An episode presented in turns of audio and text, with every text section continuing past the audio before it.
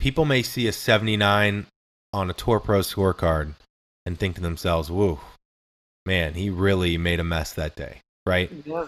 But what's funny is you really didn't.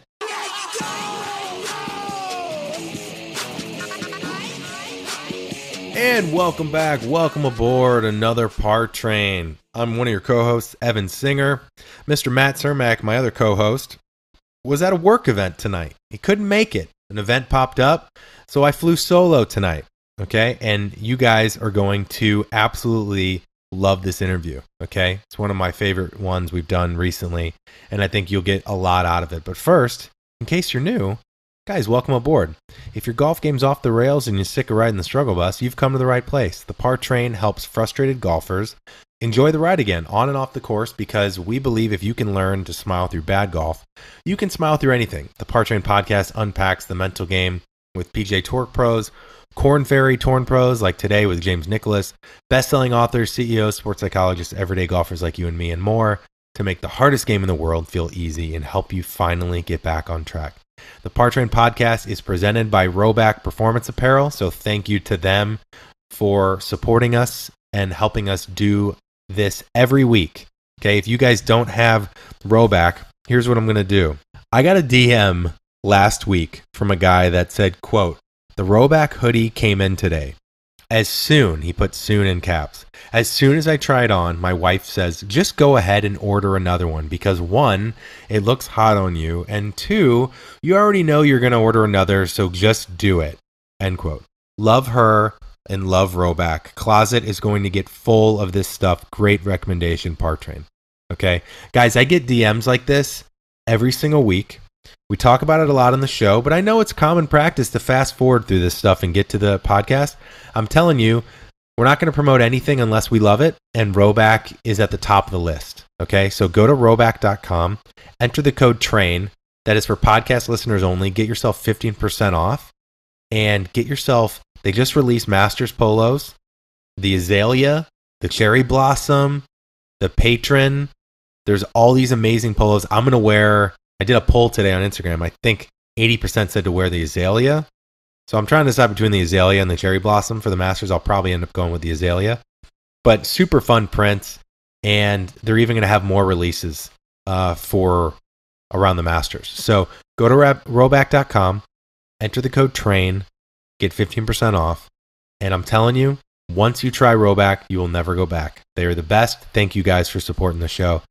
And you guys are going to love it. Trust me. Okay. Um, like I said, we just had James Nicholas on the podcast. He is a Korn Ferry Tour pro. He's been on tour for three years now. Went to Yale. He was a two sport athlete at Yale. Uh, played football and golf. And uh, was a two time Ivy League Player of the Year 2018 2019, six time collegiate winner. And I think this episode is so relatable and so simple. Probably heard of James you you either follow him on Instagram. He's a great follow. He does daily uh, videos and helps you follow his game. He does over unders for every round he's playing, so you kind of feel like you're uh, kind of along for the ride. And he does a great job documenting life as a tour pro, especially on the Korn Ferry Tour. You might have heard his name from what he did in Colombia, where he shot a 79 on the first day, and the second day he shot a 61 and missed the cut. So there was all these stories written about it. This guy that shot a 61 and didn't even make the cut, right? And the things that he talks about are going to blow your mind from the differences from the 79 to the 61. And guess what? They're not as different as you might expect. You might think, oh, you know, I was super tight on day one and then I didn't care. And actually, it's not, it was not that different. It was very small things. And I think we talk a lot about how he deals with results. You know, on the Korn Ferry and Monday qualifying, it can change his life if he plays well one week. He'll get into another tournament, get into another tournament. Plays well in those, he could have a better chance of getting his PGA Tour card. Right? So I think that's why these interviews are so damn valuable for us amateur players to listen to because they are fighting with results and what things mean maybe more than anyone, because it does mean so much. And listening to how he battles that, um, I think is going to be really beneficial for your games. So, I will stop there. I will get you right to the interview. And um, no matter how you're playing, no matter how high your score is, no matter how uncomfortable you feel over the ball, guys, just enjoy the ride, all right? The journey is more important than the results because what's one thing we all have in common as humans? The word more. No matter what great thing you do, you're going to want more of it. So enjoy the ride along the way because no result's going to leave you fulfilled. Might f- give you a little boost of uh, of serotonin um, in the moment, but then you're going to want to do it again the next day and feel frustrated if you don't. So enjoy the ride along the way. Thank you guys as always for supporting the show. If we've added any value, um, leave us a review on Apple Podcasts. I've been seeing your reviews come in. I really appreciate it. I want other people to get inspired by your stories so that more people can hop on the train and we can help more people become happier on and off the course. And uh, give us a follow at the Par Train, Instagram, Twitter, and TikTok. We're posting multiple times there a day, things we don't share on the podcast. And um, a lot of people are finding our podcast through that. If you're already on the podcast and you don't follow us there, a lot of good stuff that you'll like. So thank you guys as always enjoy the ride. Take care. First of all, happy belated. You just had a birthday, just turned 25. Getting old, jeez. Saying out loud is kind of scary. Man, it's Yeah. making me feel old. I'm 34. Yeah, I got a younger brother who's 16, or I guess he just turned 17. He's been making fun of me. I'm like, oh, you're not too far off, kid. yeah. When I saw 97 as the year you were born, I was like, holy shit. Okay. Yeah. Yeah. Maybe I am getting up there now. I'm excited to have you aboard, James. We were talking off air. Uh, I think someone like you that's been professional now for a few years, I think there's actually some really good insights that even the average player can take because I'm sure you've already gained so much knowledge from college to first year on tour, now a couple years, two to three years on tour. Uh, but first, before we dig into your golf, I want to start. I thought this would be a fun place to start with you, James. Uh, I just invested in my first camera.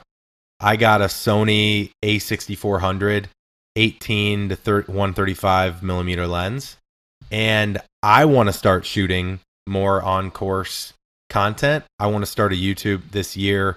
We've put interviews up there before, but never really like, you know, shot our own stuff. You know, I want to use that platform to unpack people's thoughts while they're playing. So not only is it fun to watch someone play, but like, let's break down what we're thinking. You know, how are we going to pull ourselves out of that double or that bogey we just had and and move forward, right?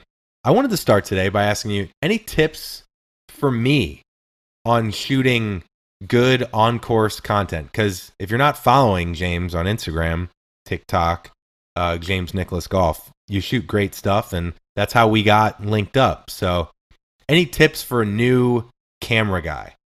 Yeah, no, I think I, I get a lot of questions about all this camera equipment and all these, uh, you know, tips and tricks. Yeah, and uh, how I got started. So initially, the way I got started was I picked up a camera and then I learned. Right, you're gonna pick it up and you're gonna be like, okay, what do all these buttons mean and do? right. Um, it's just like a first time golfer. Like, what's a seven iron? What's a nine iron? What's a driver? You know, it, it seems so complicated, but then once you get down to the nitty gritty, and once you get down to the basics, it's really pretty simple. Um, for you, I would say shoot auto at first. Don't deal with manual uh, manual exposure, manual focus, and all that stuff. Um, and then you're going to want to get mics. So get some external microphones. Other than that, YouTube is your friend when it comes to video making. If you have any sort of question, either DM me or go on YouTube and just be like, "Hey, how do I do this?" 'Cause it's Totally. easy. Totally. And do you use a full tripod? Or because I just got a, I think it's called a Gorilla Pod that's got, you know, you can wrap it around stuff. And I didn't, I haven't tried it yet, but I thought that'd be good for a cart and also my bag if I'm walking. But I'm curious how you set up your camera, like let's just say down the line Yeah. for, for, you know, purposes of this Yeah, conversation. Gorilla Pods are really good because your well, first your camera is really light. I used to use a Canon 1DX Mark II, and that camera is massive.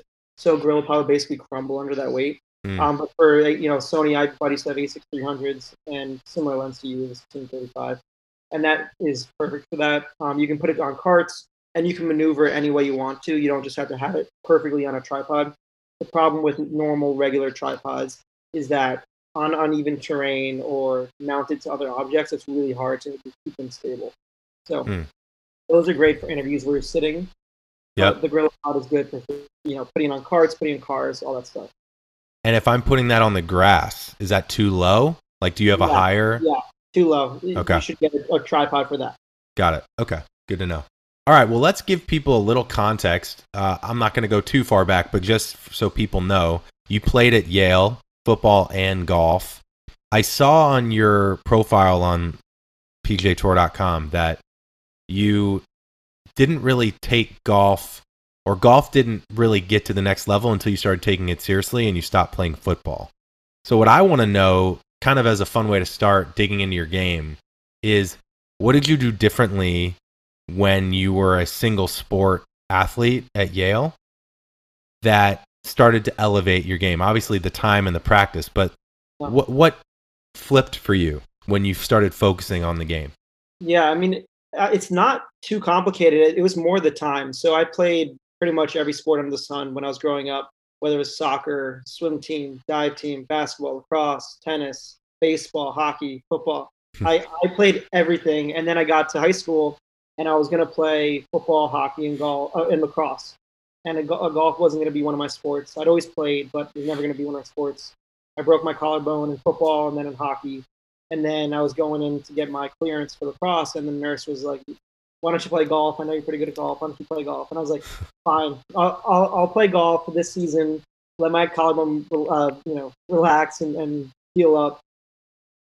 And I kind of fell in love with the sport. But again, I only played two months that year. I played May and June, maybe a little bit of July, and that was it for my whole life up until uh, college.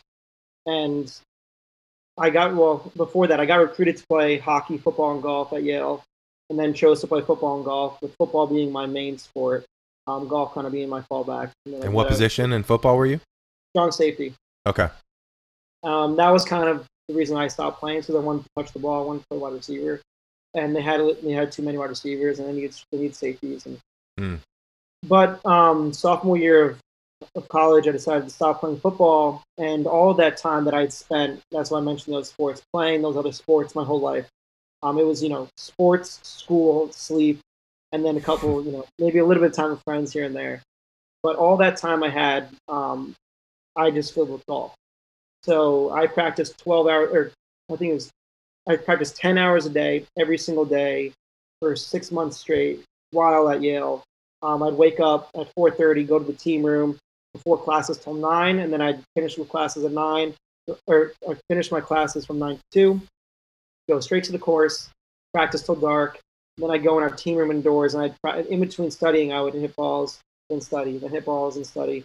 Um, and I think at that point, it didn't. I, my practice didn't need to be smart, which is what now I really focus on is smart practice. Um, I just needed reps. I needed those repetitions and get that experience because I wasn't playing golf my whole life. It was just in the summers with my dad and my brothers. Um, and then once I got to Yale, I was able to use those resources to kind of get better. So what what type of scores were you shooting in high school if you didn't play that much golf and you were still you still got a Yeah. scholarship? Yeah, I know so the growing- Ivies is another thing, but yeah. Well, growing up in, in New York, I mean, the best, the be- in my opinion, and many people's opinions, the best golf, you know, area in the world. Whether it's in Westchester, Fenway, Quaker Ridge, Winged Foot, and then you go on Long Island, you've got a whole array of, of great golf courses. Um, so I'd always play with my friends. We would play all the time, and I was I was able to shoot 67, 68.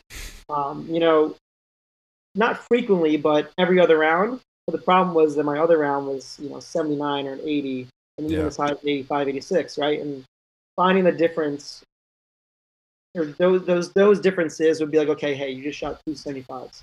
Like, no, no, I Right. shot 65, 85. Like, no, no, it's the same thing. Mm. So Well- I think there is a big disparity in my scores in, in high school.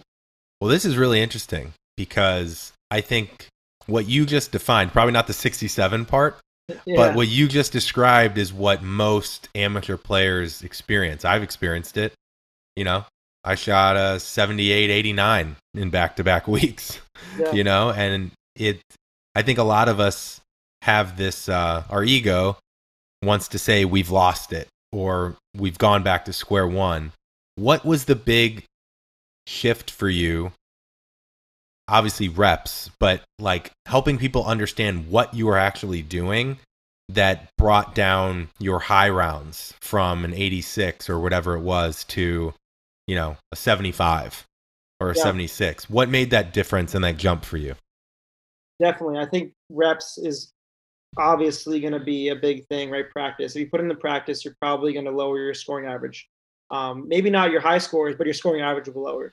Hmm. I saw this over my three my three years of really playing golf at Yale, sophomore, junior, senior year. My score average dropped every single year. And what was I doing? Yeah, I was practicing, but I was also learning how to play courses. I wasn't just going out there and you know hitting driver in every single hole, then hitting it to every single pin. I was learning, hey, dog leg left. Let's try to hit a draw here. There's woods left. There's you know not much trouble on the right. Okay, let's shift our target lines. So my target lines became really important.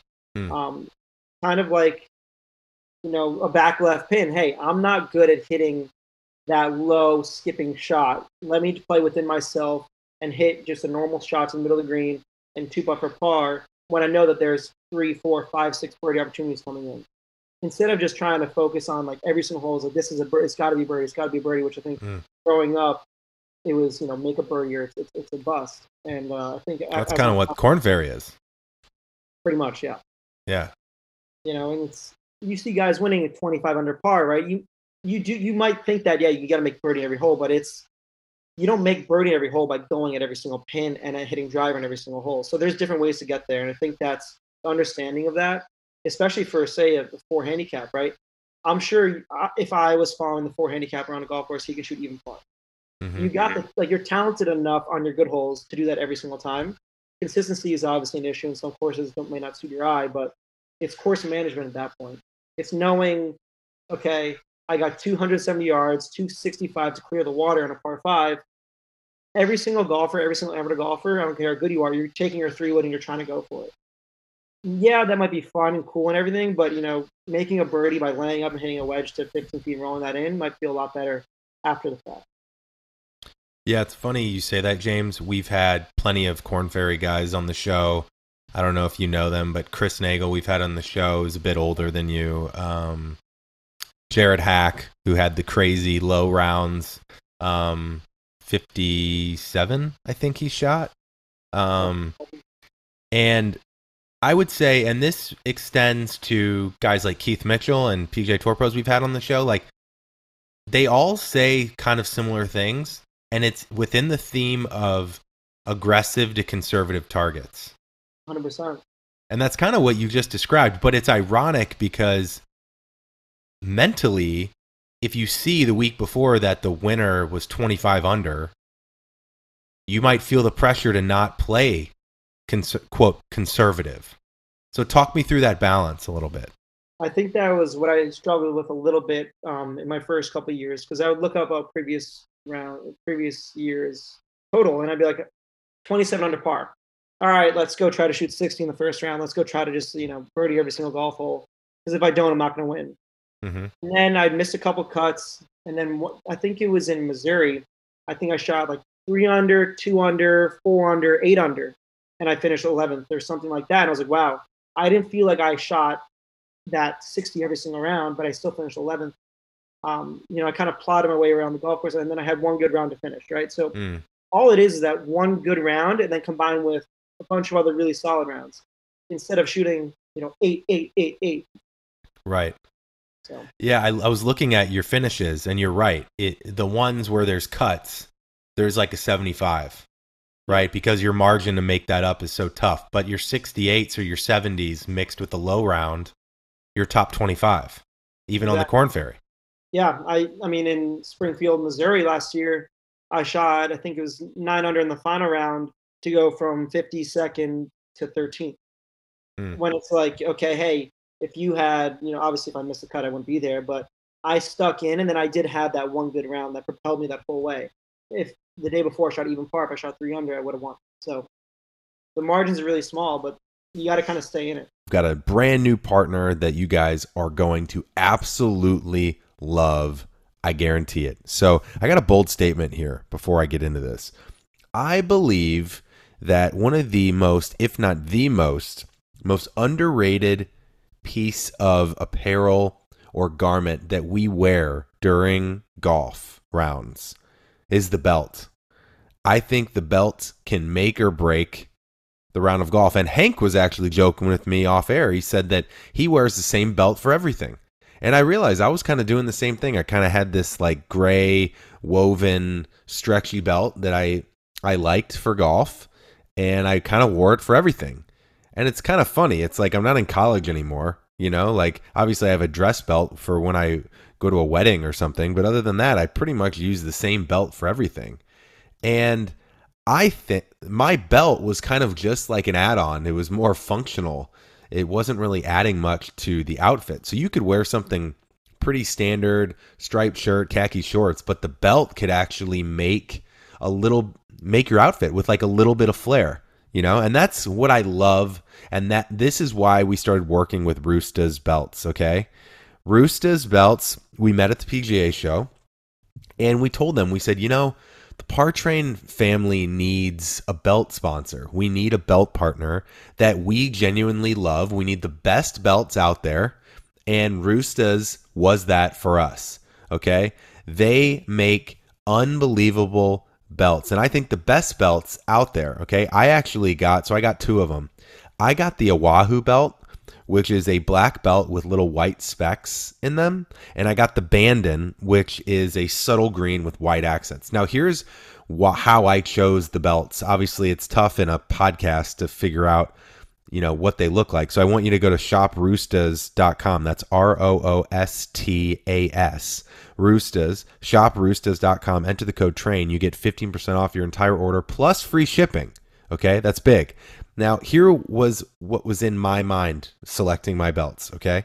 I wanted something that would pretty much go with everything, but can give me that little piece of flair, add and elevate my outfit just a little bit. You know, if you want to go obnoxious, they have those options too.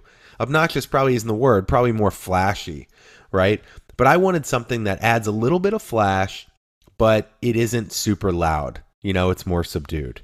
So I went with the Oahu, which is black with white specks, and the Bandon with green. And I think I'm going to probably wear the Bandon to the Masters. But they are super stretchy, high quality. Uh, it's actually two toned woven elastic stretch belts with a crossing pattern braid.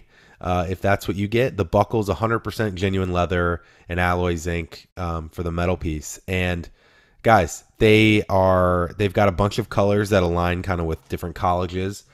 And I'm telling you, I'm really excited about sharing this with you guys because I know you're going to absolutely love it. And it's probably the thing in your ensemble. I know a lot of you are buying Rhoback stuff. This is the way to elevate your Rhoback outfits and elevate your outfit. Okay. I'm telling you, go to shoproostas.com, enter the code TRAIN, get 15% off your entire order plus free shipping and elevate that outfit. Look good, feel good, play good, baby. I'm telling you, again, genuinely from the bottom of my heart, we are only bringing people on this show as partners that we know that you will love.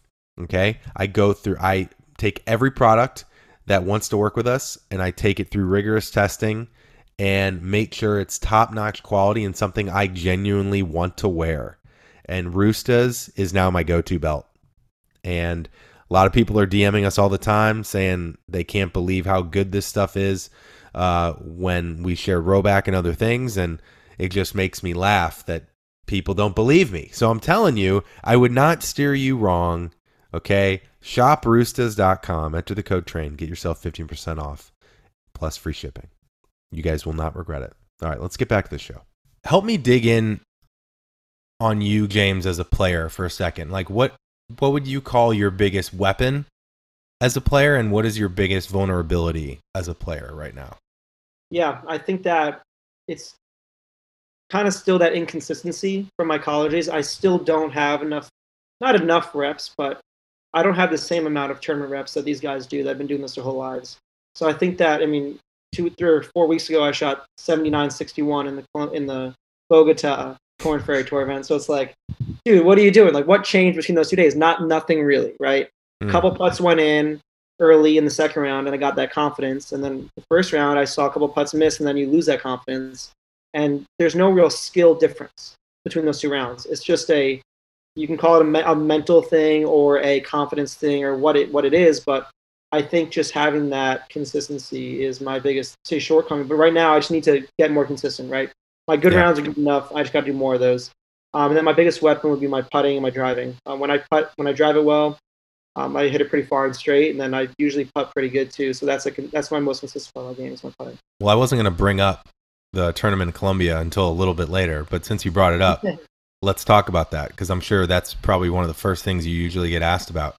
Um, one thing we've talked a lot about on this show, I've made videos about it, is it seems like as golfers, we have this vicious cycle of we have low expectations, we swing swing free, we play well, but playing well raises expectations. We go into the next round with high expectations, we play poorly, we play well, we play poorly, f- kind of following the high and low expectations. This story, I'm sure a lot of people have heard about it, but if they haven't, I actually think this story is super relatable and there's a lot of potential richness here. So it's fascinating you say not a lot was different, but talk me through the day, the first day, 79. Did you just not feel great? Was your body a little off? Were you getting some bad bounces? How were you mentally? Talk us through day one. Just for the people who don't know, I have conditional status in Korn Ferry Tour, which basically means I am subject to the reshuffle. So a couple good weeks in a row, I will play every event the rest of the year. A couple bad weeks in a row, I won't get into any of the fields. So Mm. this is my first start and likely my last start as well if I didn't play well. So I go there with all these expectations, like, hey, let's go play great. We're going to turn this re around. This is going to be a great week for me. Let's do it. You know, manifesting some positive, positive thoughts, doing all the Mhm. right things. Get there, great practice rounds, feeling good, game's good. Hit my first tee shot right down the middle. You know, no nerves, just like, okay, let's get going. Um, you know, three putt my first green. Did I hit a bad first putt? I didn't think so. I just kind of rolled out way further than I thought. One of those things where, hey, you get on the green, maybe something happened, but it wasn't a mental thing, wasn't a physical thing. I just misjudged the uh, Mhm. the speed of the putt, and that happens. You know, get to the next hole, hit a great drive, hit a good second shot, three putt again, and I'm like, I haven't three putted, you know, twice in a in a term around in the Korn Ferry Tour. Yeah, I just did it, you know, my first round back, my first two holes. So Hmm. um, again, I didn't have the feel in the greens my first couple first couple holes. I missed a short one for birdie in the next. Had a good look for birdie in the next. Missed that one. And so I was just like, okay, we got to take a step back. I'm hitting the ball great, but I'm two over par through five holes. What's going on? Mm. And again, like I kept hitting, I kept have chances after chance after chance after chance, and I just didn't have. It wasn't like I had straight putts. The greens are really, really, really fast there, and they're kind of bumpy. And I was having these really big arcing putts, and they were just miss low, and then just miss high, and then just miss low.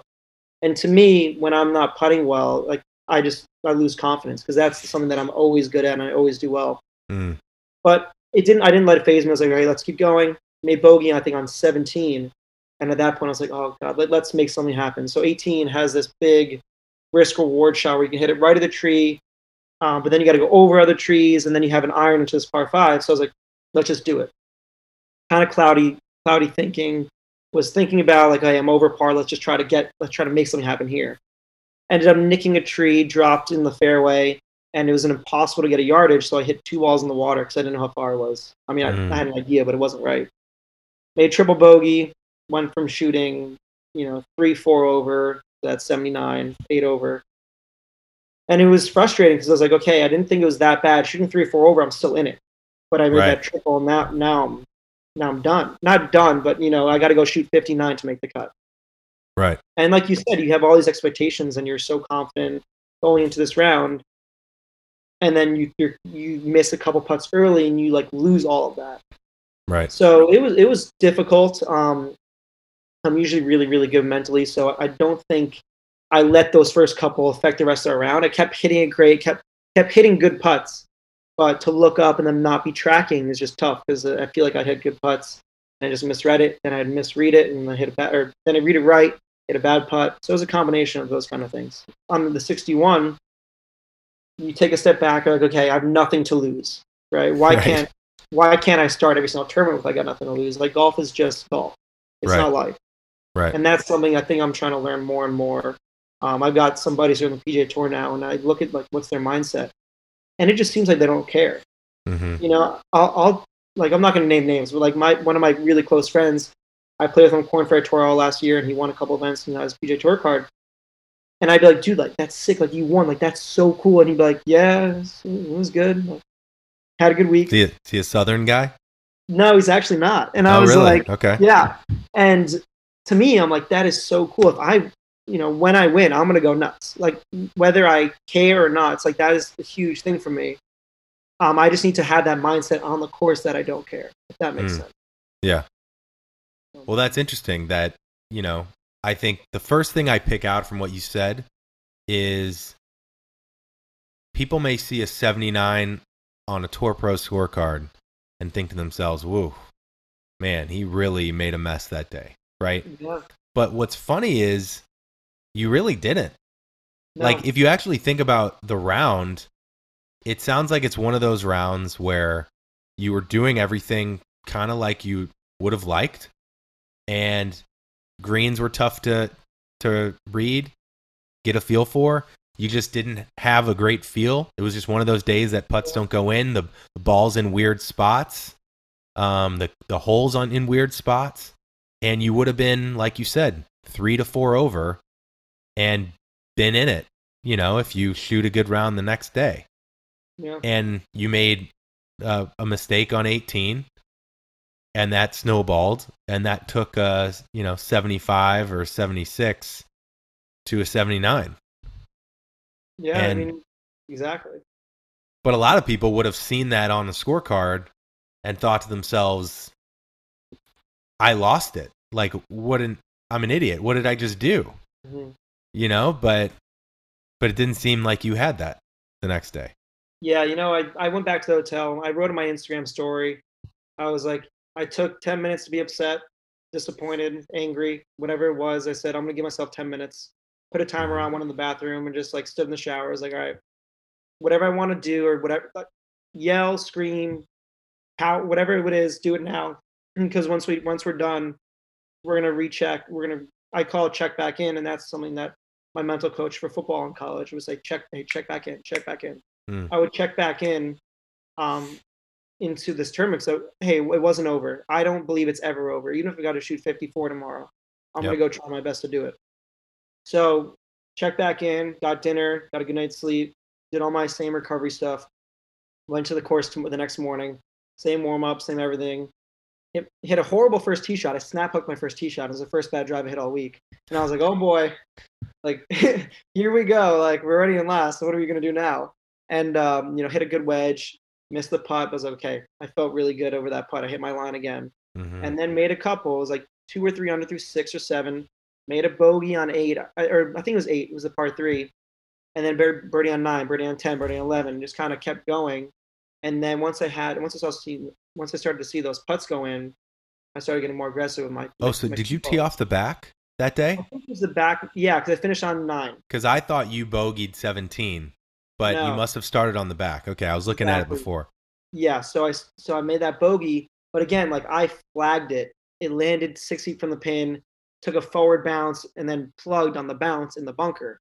Mm. And then I chunked it out of the bunker and got up and down for bogey. And I was just like, I didn't even hit a bad shot there, and you know made a bogey, but I didn't let that phase me. I was like, all right, let's just keep going, um, because I had to, right? The mindset wasn't let's go shoot 68 and then miss the cut by seven. It was let's try to go shoot 59 and make the cut. And you know, on the last hole, I was standing on a tee, and everyone was like, "Oh, do you have a chance for 59?" And I was like, "I don't even. I'm not even thinking about that. I'm just trying to. I'm, like, I'm two shots off the cut line." Yeah. And I tried to hole my tee is a drivable par four. I tried to hole it. I think I missed by like three or four feet. The guy was saying by the green. Hit this like low runner. I, it didn't end up close, but I was trying to give it a go. So, not not uh definitely one of my proudest moments shooting that 61 after that 79 because a lot of guys, especially on the tour, would just kind of ship it in and be like, hey, I'm just either going to withdraw or I'm just going to book an early flight and just try to finish as fast as I can. And I was like, hey, I'm going to book the flight because in all likelihood, right, I can always change it. But my goal is to cancel that flight, Mm. right? I'm not, I'm not worrying about missing it. I'm just going to, you know, I always have my options open, but I'm going to try to go out there and play as good as I can and we'll add it up at the end. And funny enough, my caddy actually got, he uh, had some stomach issues after the first night in Colombia. Oh, So I he, remember seeing this. he caddied for me the first round, and then he was in bed all day the second round. And you know, we are making making jokes saying that he was the problem and, and all that stuff. But it was fun. Amazing. So let's actually unpack. James, you said when you started on the Korn Ferry, you had the mindset of I have to try and shoot 60, Yeah. and it didn't work. you're missing cuts.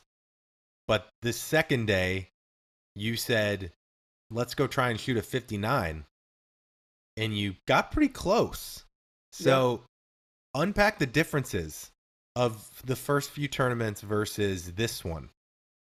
Yeah, well, I think that the the, the in, in the beginning, I had the mindset of look, or I I was looking at the entire tournament and trying to shoot twenty under in the first eighteen holes, if that makes sense. Yep. And trying to push too hard when I didn't need to. Um, trying to make not not make eagles on every single hole, but have that mindset where if I don't, oh, that's it. I think when I shot this 61, the nine under this time, I didn't care about shooting 59, right? I wanted that was my end goal. That was my end goal to make the cut. But I was just trying to hit each shot, and you hear this all the time hit each shot to the best of my ability. Mhm. I wasn't focused on, okay, I got three par fives left. I got drivable par four. Okay, that's four more birdies I can make. Like that's that's five. Oh, but I made bogey on 17, so that's only that it's not going to add up, right? I, I was just trying to you know do the best I can every shot, and my my mindset and my motto is control the controllables, and that's something that helps me stay in the moment. Um, and I think everyone needs something, whether it, you know whatever motto or whatever phrase, whatever word it is. Everyone's got to have something. For me, it's control the controllables. So I stand over every putt now. Control the controllables, which means start line and speed. That's the only thing as a putter that I can control. Yep. If the puck goes in, great. But we're putting on imperfect surfaces, right? So sometimes it's just not going to go in, even if you hit a perfect putt. Right. that's not in your control. So some people will get frustrated at that, and that makes them go into a spiral effect. But for me, if I hit a good putt or what I think is a good putt and it doesn't go in, on to the next one, right? Yep. At the end, we can we can look back and be like, okay, I missed a lot of putts left today. Was that a coincidence or do I have something going on my stroke? But during the round, there's no there's no time for that.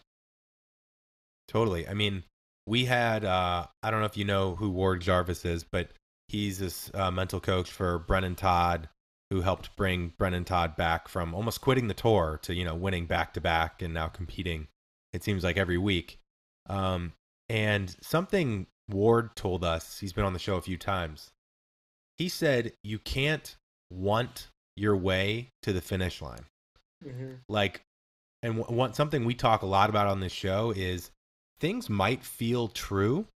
You know it might be true to you. You want to win. You want to do well. You want to perform. But to your point of check in if you check in and say yeah but does that help me get there? Does that thought is that thought my best strategy? Is that thought a productive strategy to help get there? Maybe not in the moment. You can Yeah. set your goals and have that be your driving force every day as you're working towards you know maybe your first win or working towards this many top tens or whatever the goals are. But thinking in the moment like you were saying of thinking about every hole planning ahead that's only creating tension and getting in your way. So isn't it fascinating that the tournament that you said i have nothing to lose you probably shot close to a course record Yeah, if not the course record it, it is it is crazy, right? Because it's like you just shot 79 the day before. You, your game should be bad, right, right? It shouldn't be good. Um, but I do, you know, what you were saying. I think that I resonate a lot with that. Is that my problem early in my career was I tried too hard, and still I still I tried too hard. hmm Um, in golf, you can't like you know in football and hockey. If you are having a bad game, you can just put in that extra grit or like put in that extra stride or whatever it is. You can try harder, and you're just gonna be better right. You might not be as skilled or like make but you can be you can be better. You can put in the effort and you'll be better. Golf if you put in that extra effort it might actually work against you. You stand over a five foot putt that is for par and you're like okay i got to make this. I need to make this. I got I, and you're um you're trying everything you're to put all this tension like you said into your into your stroke and you're just not to hit the best stroke you can rather than just letting things happen. Doing you know controlling the controllables and doing what you practice and then letting it happen I bet you 95% of you, if I asked you to take a deep breath right now, your shoulders would probably go up. That means your chest breathing. The way to take yourself out of stress and into a state of calm is actually through diaphragmatic breathing or using your belly. Isn't it crazy that we all breathe without having to think about it, but we're unknowingly putting ourselves into an unnecessary amount of stress on and off the golf course simply by the way we're breathing? Well, good news. Okay, one of our new partners, NeuroPeak Pro, they work with Jordan Spieth, Bryson DeChambeau, Kirk Cousins, the NFL, so many others, to help them with what they call precision breathing. Spieth actually calls it the scientific way to get in the zone. Now, you may think this is just another heart rate monitor because, you know, I was fooled at first too, but it's not. Let me explain. The NeuroPeak Pro NTEL belt is the first of its kind real time training device, training in caps, okay? And mobile app designed to help unlock peak performance through better, more intentional breathing. They call it precision breathing, okay? So it's a trainer, not a tracker. It wraps around your torso underneath your chest, and you literally do breath training. And in real time, you can see your breath and heart's performance performance against the optimal state you're training for. Kind of like I was thinking about it. It's kind of like when NBC Sports puts the world record time against a swim race in the Olympics and it helps kind of see where they're at. That's exactly what NeuroPeak Pro does with the NTEL belt. So let me keep it simple here. Here's what I've been most amazed by so far while I've been using the NTEL belt. The thing that you wear on the torso, it actually picks up the physical movement in your diaphragm. And it took almost a year to figure out how to pick up diaphragmatic movement. I know it sounds simple, but to actually measure to the T, like how much your belly is contributing to the breath. And it's not only that, it's tracking every single breath, but the quality of that breath. So it's showing me how my belly is doing, and it gives me little guidance tips along the way. So, like, my data is a little low so far. I've got some ways to go, but in one of my metrics, it'll say something like the closer you can get this number to 100, the better. And mine's at like a 52 so far. Um, so as I practice, it's telling me how I'm doing, and it, it gives me this North Star metric, which I really liked. So the key here is if you want to learn how to get in the zone in seconds, not just by chance, but actually train it. And in seconds, you go to neuropeakpro.com order the NTEL belt, enter the code TRAIN. It'll give you a free annual subscription for Par Train listeners only. And I'm telling you, the idea of being able to actually practice so that no matter what situation you go into on and off the course of stress, nerves, anxiety, to be able to have that tracker alongside you while you breathe to know exactly, okay, this is how it feels when I'm breathing well but maybe that's not the optimum way to do it. The app is showing me, okay, I can be deeper, my breaths can be a little bit smoother. Maybe I'm holding my breath. I didn't even realize it. That's something I did. NeuroPeak Pro graphs all of that out for you in real time while you're breathing. So it's really amazing. I now know why Jordan Spieth and Bryson DeChambeau are paying them, not the other way around. So go to neuropeakpro.com, enter the go tra- enter the code TRAIN and get a free subscription with your NTEL belt. All right, now let's get back to the show. How did you feel that day of the 61? Yeah. Very calm, collected, present? I was having fun. Having fun. You know, I watched, uh, I had dinner with Gigi, uh, George Gankas, Gigi's yeah, tip. He's been on the show. His big thing is be, get external. And oh, yeah. my, my agent is um, also his agent. He was telling me, he's like, hey, go get a, get external out there. Keep your head up, look at the birds, look at the trees, look at the wind, do whatever, but don't walk with your head down. And I was just trying to enjoy it. I was playing with JT Griffin, who's a good buddy of mine. We were like making jokes, having fun, and I mm. was just enjoying it, right? And that's something that you, I want to have every single round. Do I know I'm not perfect? I have, you know, room for growth, and I think that I need to find that round and that enjoyment and do that every single time, and hopefully from the start next time. Funny timing. Did you see my post today on Instagram by chance no, of external versus internal? I didn't see it. Okay, so um, I'm getting certified right now with Mental Golf Type. I don't know if you've heard of Mental Golf Type, but they essentially have modeled the Myers Briggs system, but for golf specifically.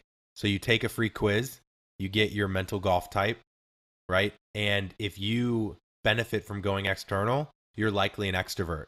So what we talk about, and I just did the post on today, which is funny. Mm. Uh, ex- extroverts, when they're going through stress, go inward. So that's why when you've played poorly, you're probably quiet, You're probably don't feel like being the center of attention. You don't feel like being in the conversation. Head down, right? Introverts go external. So that's why like Tiger would slam his club or get outwardly angry. Um, now, that's great that Gankas told you that because the solution to get yourself out of that is actually to go external. So engaging in conversation, asking questions, focusing on them, go looking at nature, picking out things in the distance. That's interesting. And there are people now through working with mental golf type that that simple shift of obviously we talk about, you know, mental keys and focusing on execution instead of meaning and all of this stuff. Mm. But simply focusing on your energy management through your extroversion or introversion and going external or internal can literally change the way that people play. Wow. Yeah, that's what a coincidence. That's so funny. I actually noticed the same thing when I shot a 78 and it had been a little while. I'm a six since I'd broken 80. I was kind of yucking it up with my buddies um, the whole time and I was kind of pushing them. And it's amazing the impact uh, that that can have. So, James, let me ask you this just real quick, and I can put a bow in this and go into other things. But it sounds like to me the difference between your first few Korn Ferry events of feeling like you had to go low versus in Colombia when you said, let's go low. Similar statements, but it seems like they had different feelings to them. One probably felt fully detached because of your reality of knowing that you're likely going to miss the cut. Whereas the first one probably had more tension and obligation tied to it, where you said, All right, let's go low. But there was a belief and energy behind it that if I don't go low, I'm falling behind. Yeah, I think it was also in addition to that was let's also just make the cut. So Oh, wanting wanting to go low, but knowing that I was in a position where I need to reshuffle up. So let's just make the cut so we just get some points. So it's Mm. like you have these different dynamics working against each other where you're trying to win the event, but you're also just trying to make the cut. So which are two completely different things Right. to get to just just to get points. And you can't tell yourself, "Hey, I'm here to win. I'm here to win. I'm here to win," and then think, "Okay, where's the cut line? I need to get the cut. I need to make the cut. That way, I can get points." And then once you're in the weekend, like if you look at my scores, I had a lot of really consistent early rounds, but then I had some really low weekend rounds. And I feel like now I'm in a position where I can have those early on and then give myself a chance to win, Mm. rather than just waiting for the weekend and then hey, that's giving me from 40th to 8th. Interesting. So So after your 61 experience, do you feel like trying to go low helps you go low? Or do you Yeah. think that plugging along and giving yourself, like, are you more focused on chances? Where if you give yourself more looks, you end up going low without even really trying to go low. I, yeah, I think I think me wanting to go, I always want to go low, right? And that's always going to be my mindset.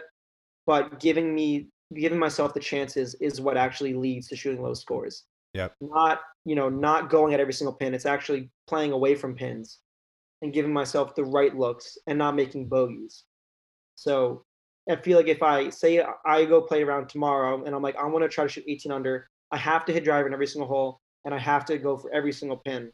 I will probably pl- shoot a worse score than me going to the course being like, okay, let's just go plot ourselves around the course the, in the best way that I can. I think that's the best way to explain it. Yeah. No, it makes total sense. I mean, everything we've heard from other pros is in line with that.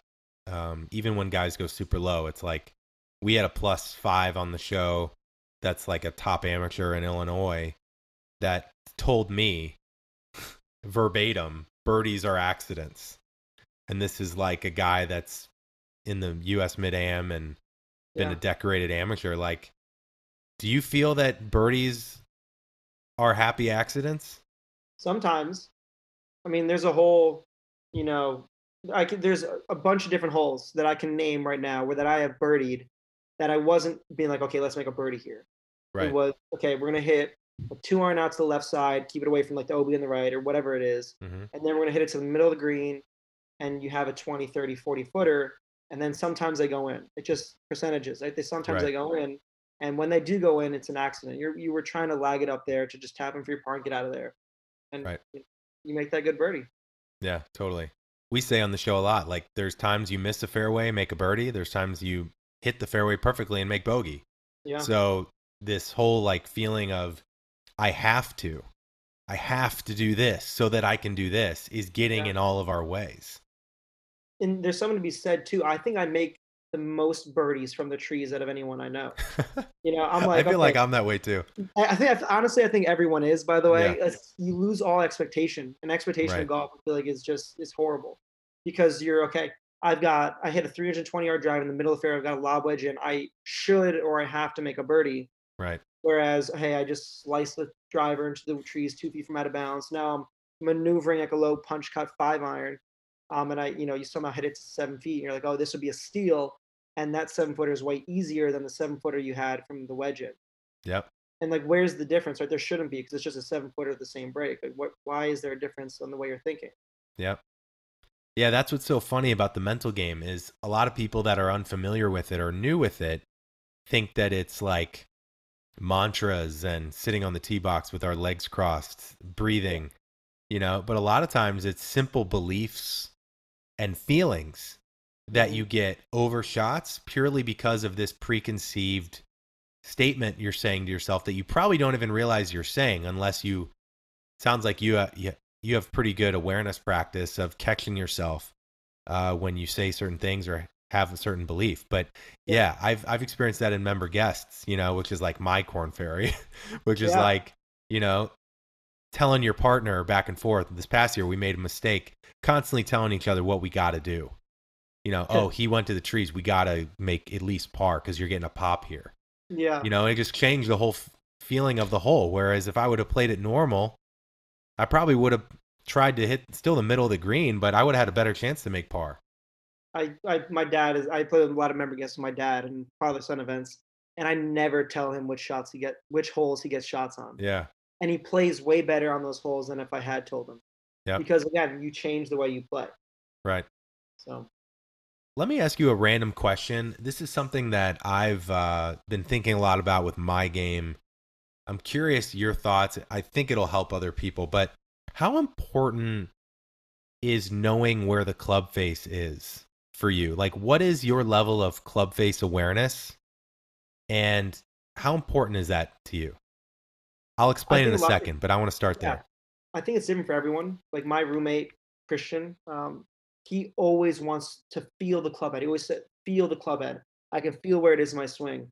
For me, I have no idea. Hmm. I mean, I, I know where it is, but I have no idea, and I don't care where it is because all for me that matters is my arms. My arms get stuck behind me. My right elbow gets stuck. So I'm just constantly thinking about getting my arms out in front, and obviously your arms connect to your club, and that's your club's club face. Um, so in for me, I don't really think about it. Um, I will do slow motion swings where I say, hey, make sure my club face is square. But at this point, I've, I've practiced so much that I know my face is going to be, for the most part, square. Yeah, maybe one degree closed, one degree open at an impact. But I have pretty good face control Okay. without having to think about it. Yeah. I ask just because, you know, I recently tried something new. I've never really f- had a consistent takeaway feel. Um, it's something I've always tinkered with. And uh, I felt something that I was trying, it was working, but I didn't realize that this takeaway feel was opening and rolling the face open. Mm. And it was coming in super open. And I was losing a ton of yardage and super inconsistent. And I was like, oh, I really had no idea. And people talk a lot about face control and face awareness. But I noticed with you, James, because I take it really deep as well with my right elbow. It's probably from I played baseball my whole life before golf. Yeah. And um, I noticed with you, correct me if I'm wrong, you don't have a ton of wrist hinge. Zero. And I think that's why I don't feel the face, right? Because my face I'm the same move. way. Yeah. So I wanted to ask you. A lot of people talk about wrist hinge, and I've for my I played for 17 years. Forever, it's like, well, I do my feel, I do my backswing, and I'm at the top. And like, I don't even know what wrist hinge feels like. and I've just I I don't see many tour pros like that, and so I wanted to hear from you, like, how has that been for you? Is that something that people have tried to tell you to have, or because you feel very one piece? Yeah, my coach Gary Weir. Um, we've done a lot of video analysis, and I actually so I have no wrist hinge until the end in the transition. That's where my wrist hinge and set. Mm, So I do set, but I set very very late. And if you look, and I'm not comparing my swing to Jack's or Tiger's, but it, look at go look at Jack and Tiger's swing in their heyday. It's a late set. They wrist they they set their wrist a little more than I do as well, but it's a late set. Um, in transition for me, there's a couple other guys on tour that do it really well, but again, like it, it's there's look at Matthew Wolff's swing and Jim Furyk's swing, and then Adam Scott's swing and Collin Morikawa's swing. They're all different. yeah. So some coaches would say, "Hey, you need to hinge your wrist," and maybe you do, right? Maybe that's good for your swing, but for me, I don't need to think about that. I never will. I just think about width, and that gets me my speed is is staying really wide and loose throughout the swing. Yeah. I've struggled with width as well. And I'm actually I'm working with Jake Thurm, PGA Tour coach. We've had him on the show. So I'm like trying to get as much as I can um, Yeah. from a learning standpoint that I can share. And I found it challenging to feel wide because I would let my left arm bend. Not to get too technical on swing Really? stuff, but It's like Um, it, it shouldn't bend. If you feel wide, it should be dead straight, right? And you should be reaching across. Right. So that's the thing is like I would feel like I'm pushing out, you know, and Yeah. feeling extended, but it was very difficult to feel loose and also extended. hmm Is that a challenge for you or is it just so natural at this point? Not anymore. So I made this big change when I was in, going from football to golf because when I played football, I was 211 pounds. Um, didn't have that width. Was very, if you believe it or not, I was very. I had a lot of wrist hinge in my swing, Mm. and I was very in tight and around my body. I hit it nowhere. Um, th- that was when I was the strongest. I was the strongest I've ever been. Then I lost that weight, got more flexible, and I worked on just getting width. And at, at that time, it felt weird, but now it's. I mean, I don't even think about it. I just swing. Yeah, totally. So I know we're we're almost at time, but let's finish talking about Monday qualifiers a little bit because I know you're doing a lot of those right now, Yeah. and the feeling of a Monday qualifier is actually kind of similar to a Korn Ferry event in the sense of just you know what you ki- you kind of have to do, and can you do it? So how is your mindset different going into a Monday qualifier? And before you answer that, maybe give people some context on like how Monday qualifiers work, how many people they take. Yeah. So the way um, I mentioned earlier that I had conditional status, um, which means I'm basically guaranteed zero starts. But there are ways to get in the fields, whether it's sponsors invites, which is sending a letter to the tournament director and having the committee either pick you or don't pick you. And there's four of those that are for each event. And then there's eight spots for Monday qualifying. Four, and then the eight are split up into four at each site, and there's two sites. Um, usually between 80 to 150 guys compete on the same course for these four spots, and it usually takes between six and eight under is usually the number to make it through, and that's usually a playoff, a pretty big playoff. Hmm. So again, you're starting standing the first tee, and you're like, okay, I got to go shoot seven, eight, or nine under to guarantee my spot. You know, guarantee my spot for the event. Mm-hmm. And this is huge because for guys like me, if I Monday qualify or when I Monday qualify and play well in the event, then I don't have to Monday qualify anymore because I'll have made enough points where I reshuffle up into the position where I get into the event, event on my own. So going back, I started on 2019. I got through Q school, I conditional status, and then COVID hit, and my number, meaning getting into tournaments on my number alone instead of having Monday qualify, went way down. So my only chance of getting in was Monday qualifying. You know, worked really hard through COVID. I was able to get outdoors and practice a lot. And then the first Monday qualified back, I uh, started really well. I was six under through seven, and then there was a huge rain delay, and I was standing with a four footer to get um, to seven through eight on the eighth hole, and we're inside. And I'll never forget. Everyone's like asking me how I played. I'm just like sitting there, minding my own business, not talking to anybody, just kind of whatever, talking about football or whatever it is, hockey. Yeah. And my buddy, he's like, "Hey, how you playing?" And I was like, "Oh, I'm playing good." And he goes, "No, no, no. Like, what are you at?" And I was like, "No, I'm playing good." He goes, "No, like, what are you at?" I go, "I got a putt to go seven through eight. And like the whole room went dead silent and looked at me. Um, and it was like one of the funniest moments of my life because I was like, I'd never been in a position where I was actually going to Monday qualify, but I still had 12, you know, 12 plus golf, 10, 10 golf holes, 10 plus golf holes to play. Uh, long story short, I ended up making that putt to get through seven through eight. And then I was I wasn't like, okay, we're done. Because I played some Monday qualifiers in the past. And once you get to seven under par, you don't stop. You got to keep going. Right. So got to eight, got to nine, and then I was like, okay, I think we're pretty good at nine. I'll never forget the next two holes. I hit two good drives, two good iron shots, and had two 10 footers for par for a birdie. And I left both of them dead short in the jaws because I was timid. I was like, okay, let's just lag it out there, make a par, and, and mm-hmm. get on. And I looked at myself and was like, what am I? What am I doing? Like, let's go, let's keep going. I ended up birding the last two holes to shoot 11, and I medaled by five. So I honestly thought shooting 11 that it might have still been in a playoff. That's how good players are in pro golf. Wow. Shooting 11 under par and thinking that there's going to be at least three or, four, or at least four of the guys that shoot the same score. And that's just the, the Monday qualifier mindset. You got to go out and you can't think about shooting a number. You just got to go as low as you can. You know, that's just what it is. And it's brutal. You know, you go out there, you shoot six under, and you're like, oh, hey, better luck next week. And you're like, oh, you're not even a playoff. You're like, nope. Like, there's three eights and uh, three sevens. Seven's a playoff. I think yeah. last week it was a nine and eight and eight and seven. Sixes were, you know, it's like it's tough. You got to go out and play well. Well, it's funny, James. Even you said even at eleven, you thought maybe you were going to be in a playoff. So isn't it funny? I feel like a main takeaway from our conversation today is like all of that energy we're using to try and like predict and control it's like this energy of feeling of gripping on, you know, this attachment yeah. to it. It's just draining. And at the end of the day, it's like it's a golf shot. You've hit a million of them. It's another golf shot on a hole. Do the best you can with the shot at hand, like you said. Yeah. And let's see where the cards fall at the end. You know, but all yeah. Yeah, it's yeah. all the same thing. So like all of this like perceived notion of control doesn't really help you. It sounds like. Yeah, it works against you. Yeah. I mean, I think I'm still trying to get to the point where, hey, if I play in a Monday qualifier and I'm seven under with four holes left, I shouldn't be thinking, okay, hey, let's just get it into the clubhouse because I think it's got a really good chance. It's, hey, we got four golf holes left. Let's see how good we can do in those four holes. Yeah. And that's really, really hard when you when you think about a Monday qualifier can change my life because I'm going to get into the field and I'm going to play well. Then I'm going to be into the next couple of weeks and then I'm going to get my PGA Tour card. Right? Your mind starts going. Right. And mine does. It, it's hard to shut it off. It's hard to stop thinking about that.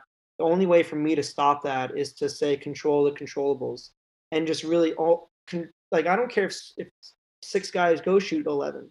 All I can do is is my best in my round doing this shot right now that I'm about to hit. Right. So again, thinking and trying to stay in the moment, even though I don't all the time. I don't think anybody does. I don't think anybody's perfect in that sense.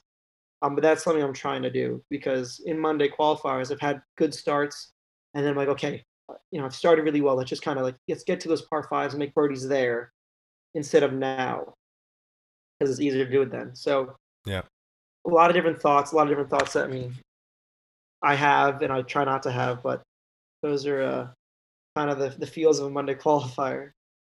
Totally. Well, I mean, Tiger's talked a lot about it, right? Where he has four holes to play, kind of like you described, and he creates new goals, new mini goals. And it might not even be score. It could be yeah. four greens hit. It could be three of four greens. You know, it could yep. be hitting your spot, have hitting the right club, or committing. That's another great controllable. Is yep. let's have Okay, so if the let's commit on every shot in these last four holes. I don't care where it goes, but let's have a hundred percent commitment rate. Caddy, hold me to it. We're committing to every shot. That's the goal for the last four holes. You know, and you rate yourself against that. More of an executional goal. I think committing over a straightforward shot is way harder than a shot that is really difficult. That makes sense. So say yeah. I'm in the trees or I'm hitting a punch cut, you know, and there's water left. You know, if you don't cut it, you're in the water, but you, are not thinking about it. All you're thinking about is a shot you're trying to hit.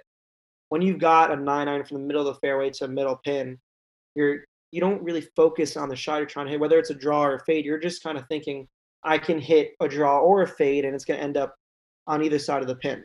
Yeah. But it's you know, pick one, focus on it and only it, and then try to execute, and that's all you can do.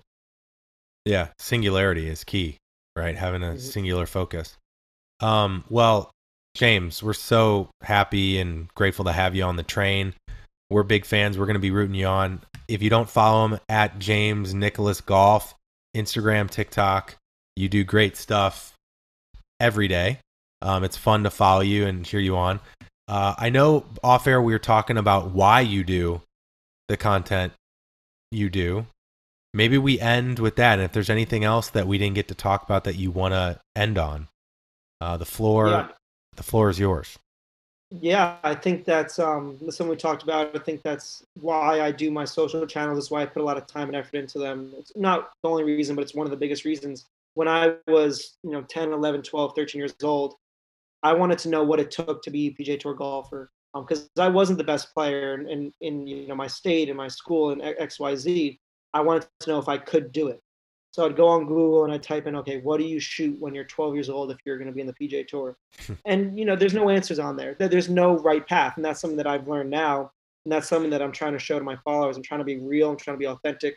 I went out there today and I do over unders almost all the time on my Instagram, and that helps Yeah. me stay accountable. So the over under today was 70.5, and I hit the under twice today. So that was great. Had a good day. But if I went out there and shot 78, I'm posting the 78. And that's one thing I want kids to know is that I'm on the Korn Ferry Tour. Um, you know, I'm ranked in the top thousand on world golf rankings, and I can go out there and have a bad day. And so can you. Don't stand on the first tee and say this has to be my you know my, my best round I've ever had because it's not. Right. You know, and even if you're 10, 11, 12, if there are guys that are better than you, work harder than them. You know, hard work beats talent when talent doesn't work hard, and that's a quote um, that I've heard over and over again in my life from my hockey coaches. Um, you know, it doesn't matter if there's guys that are better than you right now. If you start working hard and outwork them, you can get to where you want to be. And you know, that's something I like to preach and something I like to share, and just try to inspire the young generation. You know, if they have, if you guys follow me on Instagram, you, shoot me a, t- a DM. I do my best to respond to them and, and try to get to everybody. So if you have any questions, just you know, hit me up, and I hope to help you guys as much as I can.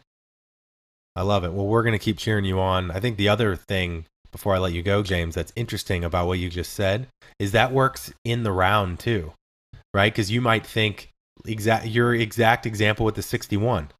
Did you think you'd shoot a 61? In order to shoot a 61, you probably feel like you can't snap hook the first drive, right? Or Yeah. you need to go six under the first nine. But you didn't. Yeah, and you kept plugging Nope. along just like you're talking about with the career overall but that applies in the round too you to go low you don't have to be perfect either I think a lot of people focus on par fives too, and they're like, "Hey, you got to birdie all the par fives. You got to hit all of them in two, and you got to make some eagles and birdies." When I shot 11 under in my Monday qualifier, I hit the worst drives of my life on every single par five. Had to lay up, hit wedge close in every one, and made birdie in every one. Hmm. Right? There's no there's no pictures on the scorecard. It's just score that matters. So I agree. You just got to keep sticking to what you're doing and just try to do your best.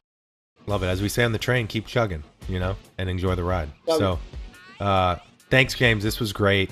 Um best of luck the rest of the season. Hey, thanks for me on, guys.